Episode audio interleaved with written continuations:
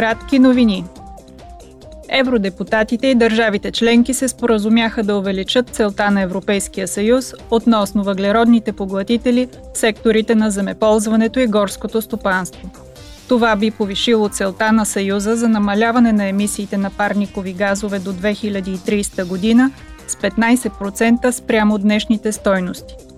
Държавите от Европейския съюз ще трябва също така да докладват как прилагат принципа за ненанасяне на значителни вреди.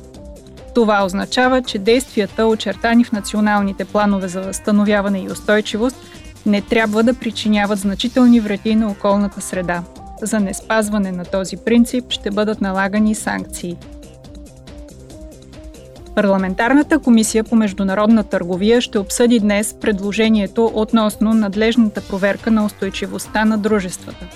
Директивата, предложена от комисията, има за цел да насърчи устойчивото и отговорно корпоративно поведение. Тя също така има за цел да отрази съображенията, свързани с правата на човека и околната среда, в дейността на дружествата и в корпоративното управление. Младежки делегати от Съвета на Европа ще обсъдят политиките за младежи с членове на Комисията по култура и образование на парламента. Днес делегатите ще представят как работи Съветът на Европа и ролята му в европейското управление.